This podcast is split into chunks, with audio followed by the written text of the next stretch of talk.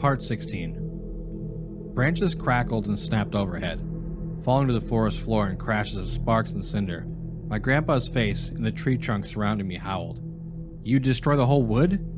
That's the wonderful thing about this planet, Per Diem said. It always grows back. Without the madness of man, I suspect it'll return even more expansive, greener, and more full of life than ever before. He descended slowly, drifting through the flame kissed canopy. You see, he said, touching down the dirt next to us, in the world to come, I cannot allow you to whisper your poison into the minds of my children. You must be amputated from this earth, Harold. You'd fuck yourself if you could manage it, wouldn't you? I said. You really do love listening to your own bullshit. Per Diem glanced over his shoulder, staring at me for a moment before striking me in the chest with the back of his hand. I let out a wheeze as my body rocketed backward. Branches cutting at me as cleared the tree line and crumpled onto the stone shore. Pain bloomed my right ankle, and I looked down to see it twist in the entirely wrong direction. Fuck. Vampire or not, that didn't look good. I tried to stand back up, but only stumbled to the ground. My damn foot couldn't support my weight. I set my jaw, hating my big mouth. There was no way I could get back to Per Diem's corpse like this. The currents had been enough of a struggle with two working feet. If I tried to dive in now, I'd be at their mercy and probably end up getting diced apart on some rocks. I needed to do something, though. I wasn't dead yet, and the flames were definitely getting hotter. If I let this drag out, I'd end up a pile of ash or some melted flesh on a grotesque skeleton. I may not have his corpse, but I did have one of other options, and it was close at hand the dagger. I took a moment to weigh my options before realizing I no longer had any. I grunted, crawling toward the blade. I'm sorry, Eric. This wasn't the ending either of us wanted. Hell, I hadn't even wanted to come back to this nightmare cabin, but looking back, would it really have made any difference if we hadn't? Like Jake said, he would have just picked up some wayward hitchhikers and dosed them in our place. The world would still be ending, but I wouldn't even have the chance to save it. I reached the blade and gripped the leather hilt, breathing a sigh of relief. No agonizing burning sensation. Good. I rolled on the side to get my bearings, then crawled toward Per Diem, who was still speaking to my grandfather's face in the tree bark. As I neared them, I caught wind of their conversation. I'm sorry, Grandpa said to Per Diem. To every damn person alive. Sorry for even looking at those damn books when I should have tossed them in the blasted kiln and never looked back. I imagine you'll be arriving in the afterlife soon enough. You can tell them yourself.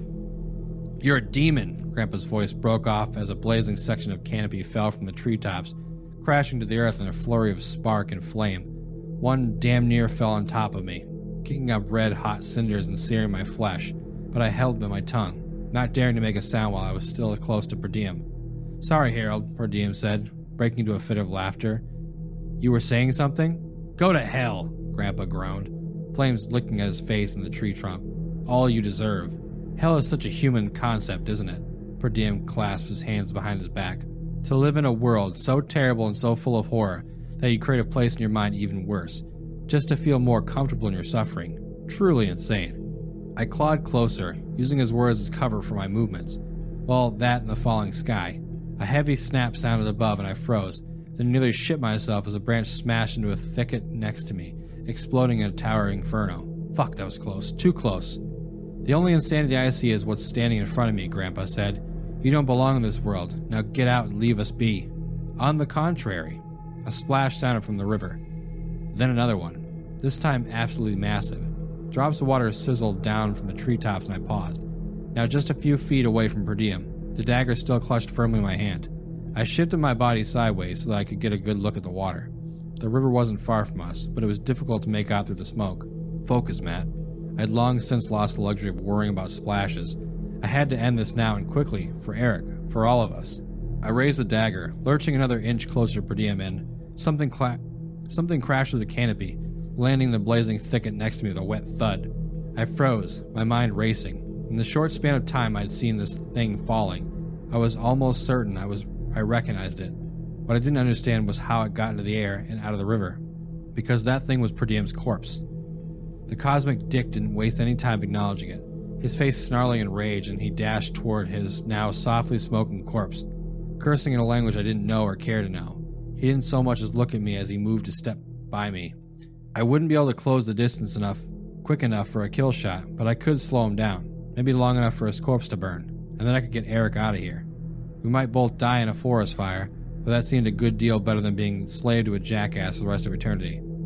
I swung the dagger and caught Per Diem unaware, right through his calf. He staggered to a knee, letting loose a feral roar. Steam hissed from the wound, in the exact way I'd done when I'd used the scalpel on Nolan. Good, so Silver could hurt him. He wheeled on me, kicking the dagger free of my hand. You! he screamed. I smirked, happy with that his arrogance, if nothing else, had given me the chance to deliver some kind of pain upon him.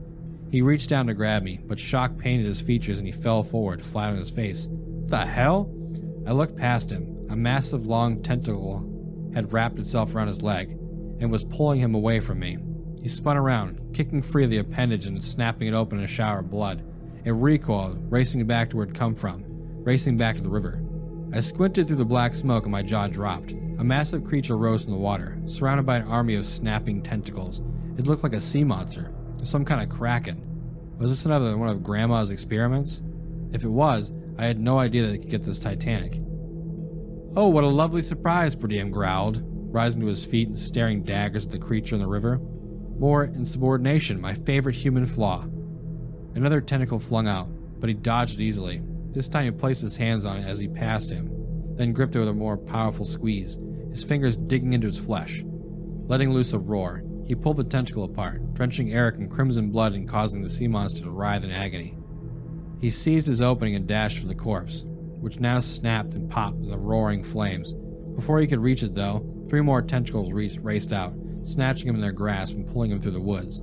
His hands clutched at the dirt helplessly, desperately trying to grab into anything he could, but it was useless. A moment later, the tentacles lifted him up and stole him from the tree line, over the river. He dangled there, pulling apart the appendages of the sea creature, but every time he did, two more would take their place.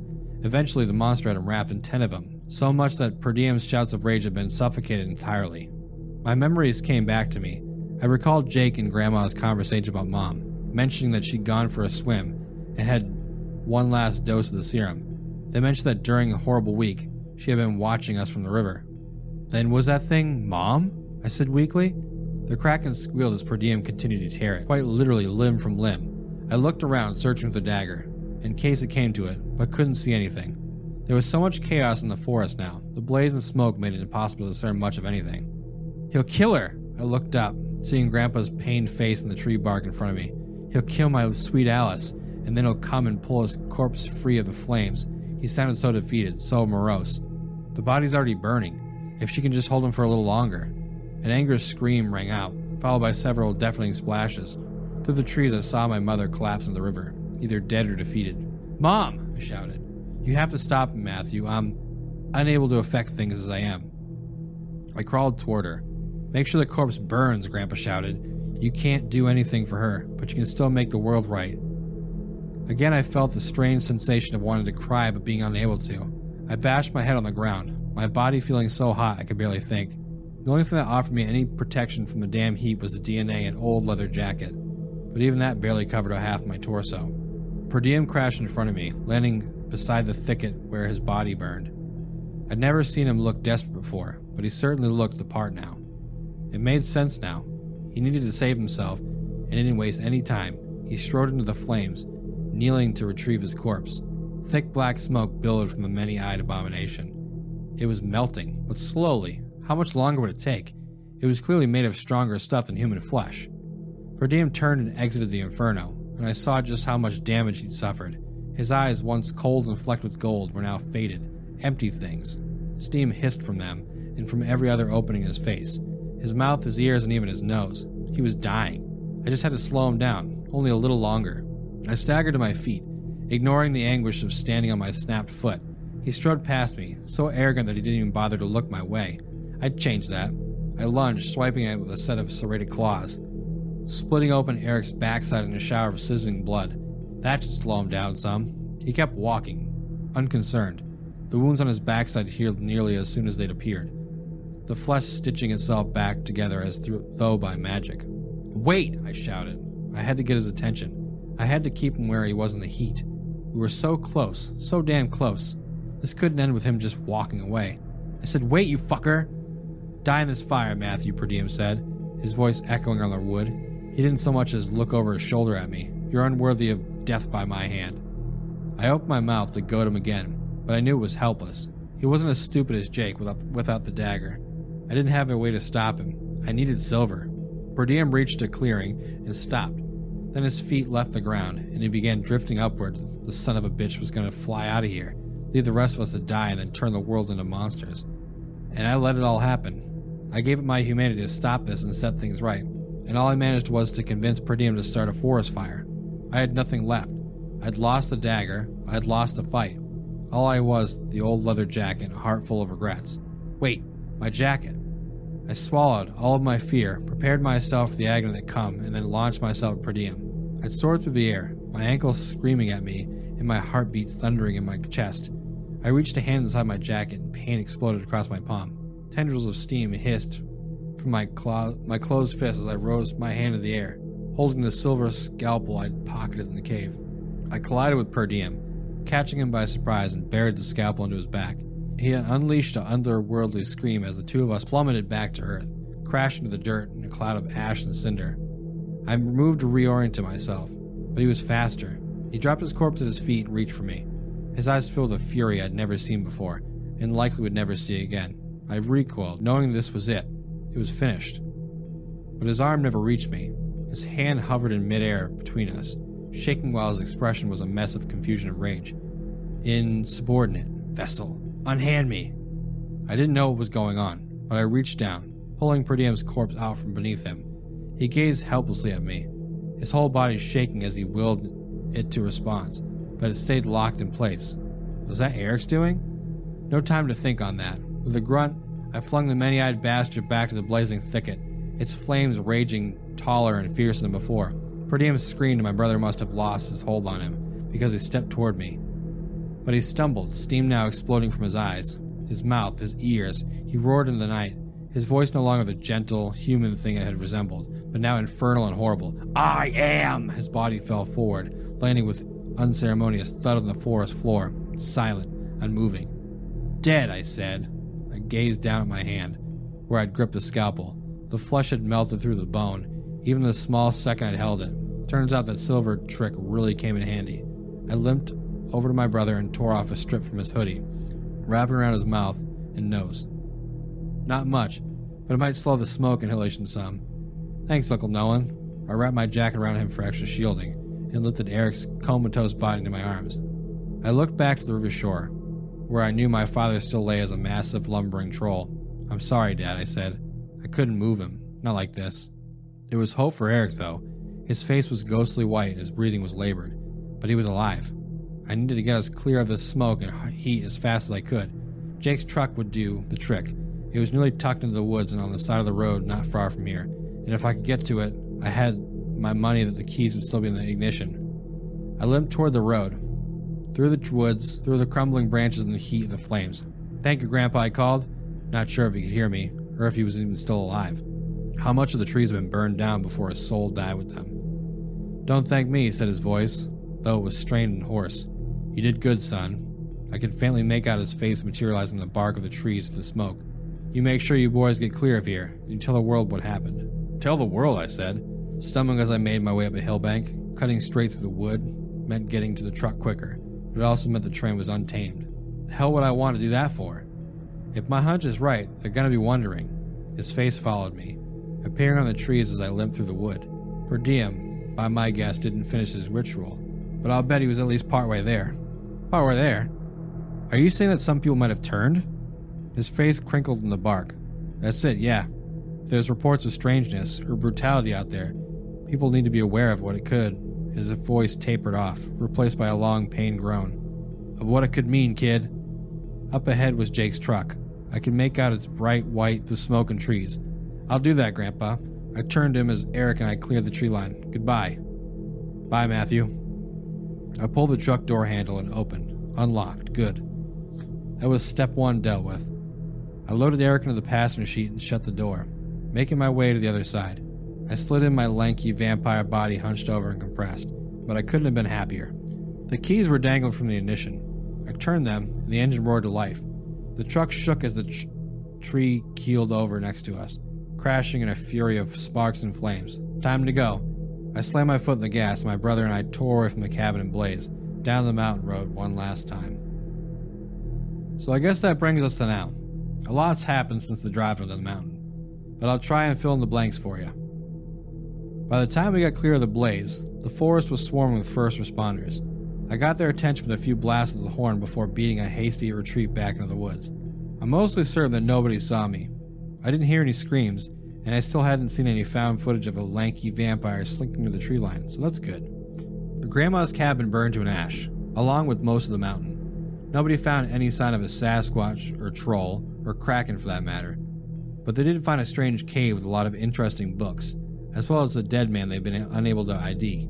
There's not much news about it, but there's word that the fire was caused by an occult ritual gone wrong, which I mean, it's pretty bang on. I headed up there about a few months afterward, once the investigation wrapped up. I spent a few days wandering up and down the river, calling out for mom. I hadn't been certain per diem had killed her that night, but after the third day of nothing, I accepted that she was gone. I lost her for a second time. I made a small memorial for her and everybody else. It wasn't much, just some twigs strapped together and some rocks piled up, but it was something to remember my family by. I always thought of them as absentee and aloof, unreliable. I figured they were all gone or didn't care about my brother and I, but the night showed me how wrong I was. Our dad had driven a hundred miles to get to the cabin and save our skin. Our mom had been watching us from the river, and did her best to raise Eric while Jake was dosing him with serum. Grandma and Grandpa didn't understand what they were getting into with per diem, and once Grandpa had realized, he gave me the information I needed to stop him. And Uncle Nolan, well, he had been there from the start since we were boys, trying to warn us and protect us, even while struggling with his own humanity. None of them were perfect, but when the chips were down, they showed up. To me, they're heroes, and I miss them dearly. It's been a couple months now, and I understand that Eric's mostly recovered. Well, as much as he can be. He was tr- he has trouble walking, and I can see him struggle just getting to the car at times. But he seems happy to be alive. I don't know if he knows that I'm alive, or knows what I've become. Sometimes, when I check on him at night, I swear he looks back at me. I wonder if he's seen me in the shadows, but he never said anything, or even really reacted. He just gets back to whatever he was doing. Every now and then I catch bits of the news through old newspapers. I guess Eric told investigators that he and I had gone up to pack our grandma's things, but that the fire kicked up while I was out for a hike. He couldn't find me, but the blaze got so bad he had to get himself down the mountain. He says that he blacked out from smoke inhalation just before the first responders got to him. Not a bad story, all things considered. The authorities believe it, and nobody's trying to pin him with any arson charges. Blame has fallen instead on the John Doe in the cave, a stranger they found surrounded by candles and ritual books. Even in death, Nolan's looking out for Eric. Actually, these days everybody's looking out for Eric. He's sort of the become the de facto poster boy for tragedy in the country. The saddest guy around. Lost his mother as a kid, then his grandmother, and then when he went to clear up her effects, lost the rest of his family in a freak forest blaze. I'm sure he hates the attention, but it's better than the apocalypse. As for me, I'm getting used to being a monster. I think Jake must have taken a different serum to turn himself back into a man, because it's been a while now and I still feel like I'm becoming less human as time goes on. My foot's healed though, and I'm back to leaping tall buildings in a single bound and racing locomotives. In fact, there's a train that runs through my new patch of woods, about 10 miles from where Grandma set up a shop with her cabin. There's a lot of game for me to hunt over there, and I mostly stay out of the way of people. Mostly. It's getting harder these days, Deer blood and rabbit blood just doesn't have the same taste as Jake's did.